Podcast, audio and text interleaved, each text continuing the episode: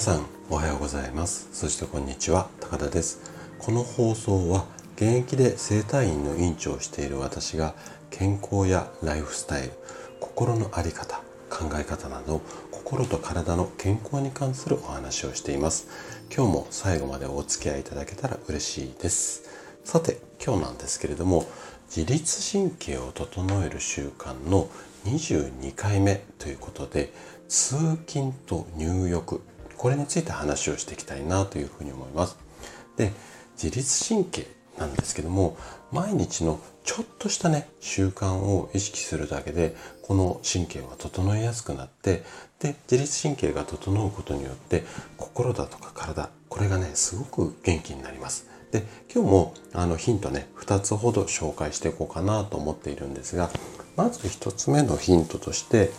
通勤時のリズムこれを大切にしましょうよ。まあこんな話をしたいなっていうのとあと2つ目のヒントとして入浴はぬるめのお湯、うん、これで15分ぐらいが目安ですよ、まあ、こんな話をしていこうかなというふうに思います。で今日もできるだけこう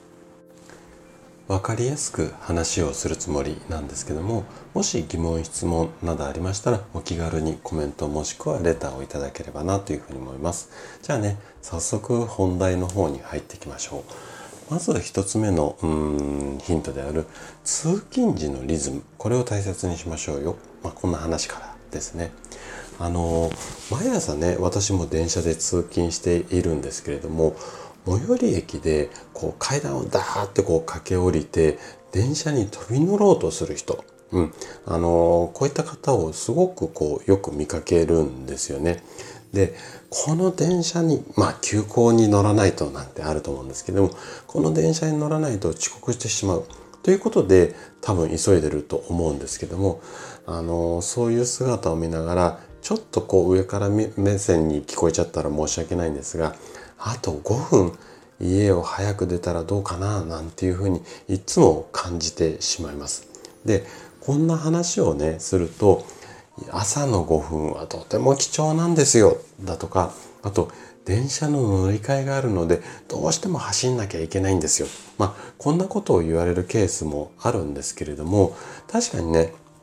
そういった事情っていうのはすごくあのあるとは思います。で、それもあの私自身もよくわかるんですけれども、で、反対にまあサラリーマン時代ってまあ今もたまにあるんですけども、私自身も慌ててこう電車に駆け乗って、えーと、車内でゼーハーゼーハーしているなんていう経験っていうのは本当に一度や二度ではなくてまあ何度もあります。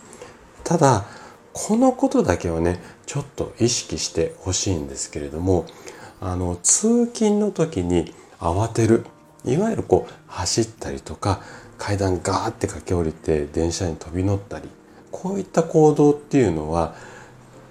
まあ自律神経をねすごく乱す。で特にうん今見たみたいにこう走って飛び乗るみたいな行為っていうのは一気に自律神経乱れちゃいます。でその状態で会社に着いてすぐにベストコンディションで仕事に取り掛かる。これはねなかなかちょっとやっぱり難しいと思うんですよね。なのでじゃあ会社に着いてすぐベストな状態でこう仕事に取り掛かれまあパフォーマンスよく動くみたいなことなんですけどもこれをするためにどうすればいいかっていうとリズミカルに動く。まあ動くっていうか歩く。これが大切になります。でこのリズミカルに通勤することのメリットって3つほどあるんですけれども順番にちょっと説明していきますね。まずゆっくり歩くことで汗をかかない。こんなメリットがあります。でもう一つがゆっくりを意識することで呼吸がね結構深くなったりします。で朝呼吸が整っている状態っていうのがいいっていうのはなんとなく皆さんもイメージ湧くと思うんですけども。でね最後のメリットとするとリズミカルにこう体を動かすことで副交感神経。これがね適度に刺激される。こんな効果があってで自律神経が整いやすくなります。なので是非ね朝はいつもよりも5分だけでもいいから家を早く出てリズミカルにこう通勤をするこの辺りの習慣っていうのを取り入れていただきたいなというふうに思います。じゃあね今度2つ目のヒント。2つ目は入浴はぬるめで15分。こんな話をしていこうかなというふうに思うんですが。で体の状態を整えて一日の疲れをリセットするために入浴はすごく大切になります。でシャワーを済ますだけではなくて湯船に浸かるようにしましょう。まあこんな話っていうのはもうあなたももう何度も何度も聞いたことあると思うんですよね。じゃあねなんかすごいクラクションが鳴りましたね。びっくりしました私も。はい。じゃあちょっと話続きますね。はい。じゃあね自律神経を整いやすくする入浴方法は？って聞かれたらどうでしょうかね。すぐ答えられますかね。はい。でちょっと答えられないよっていう人も多いと思うので是非ねこの話っていうかこれからちょっと正しい入浴方法っていう話をしたいと思うので、まあ、この正しい入浴方法を覚えて実践していただけたら嬉しいです。じゃあどんな流れでお風呂に入ればいいのかっていうとまずね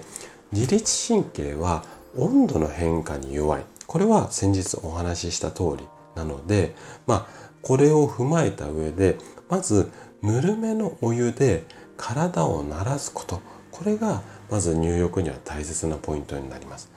うん。なので最初は全身浴を5分で次のポイントとすると首あのネックの首ですね首には自律神経をコントロールするセンサーっていうのがたくさんあるんですよなので最初に5分ちょっとぬるめのお湯に入った後は今度は首まで使って全身をじっくり温めましょう。うん、で最後に半身浴を10分ぐらい。でこの最後に下半身をしっかり温めることで体全体の熱が冷めにくくなる。まあ、こんな流れ。最初はぬるめのお湯で体を慣らしていって全身浴。で首まで使ってで最後に半身浴を10分こんな流れで、えっと、入浴していただけると自律神経には優しい入浴方法になります。でねここでねちょっと注意していただきたいのが入浴がまあ体にいいからってあんまり長く入りすぎないようにしてください。でなんでかっていうとせっかくリラックスした神経これがね熱くなりすぎるとまた興奮しちゃうんですよ。なので半身浴最後の半身浴のところはできるだけ10分ぐらいで終わるようにしましょう。はい。ということで今回は通勤と入浴について話をさせていただきました。最後まで聞いていただいたあなたがですね自律神経を整える習慣を身につけることで快適な毎日を過ごせるようになります。是非今日の2つこれを参考にしながら自律神経をケアしてみてください。それでは今日も素敵な一日をお過ごしください。最後まで聞いていただきありがとうございました。